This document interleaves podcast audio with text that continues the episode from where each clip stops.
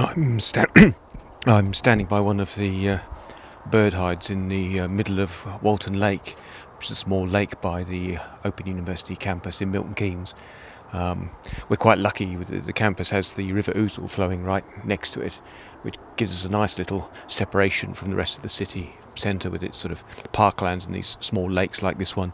Um, as you can probably hear, there's still a background hum of traffic and noises that remind you we're still in the middle of one of the faster growing cities in the UK.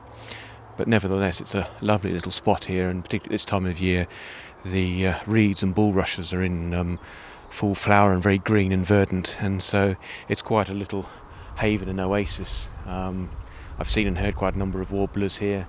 I can see some magpies in the trees as well. Um, also the usual sort of um, typical British bird species as well, like the, the various tits, the great tit and the blue tit. Um, so yeah, it's really nice. I'm quite glad that the, the Parks Trust has built a number of these um, hides up. I sometimes come down here with my camera as well when I've got time. But it's a really, it's quite a really valuable social resource, I think. And uh, for me, I've always tried to take a, a, time at lunchtime to get out of the office and just go for a, a 20, 30 minute walk along the riverbank or come to the lake here and just take in the sights and sounds here and also just switch off a bit. And I'd found pre pandemic lockdown work was just encroaching on all sorts of times like that.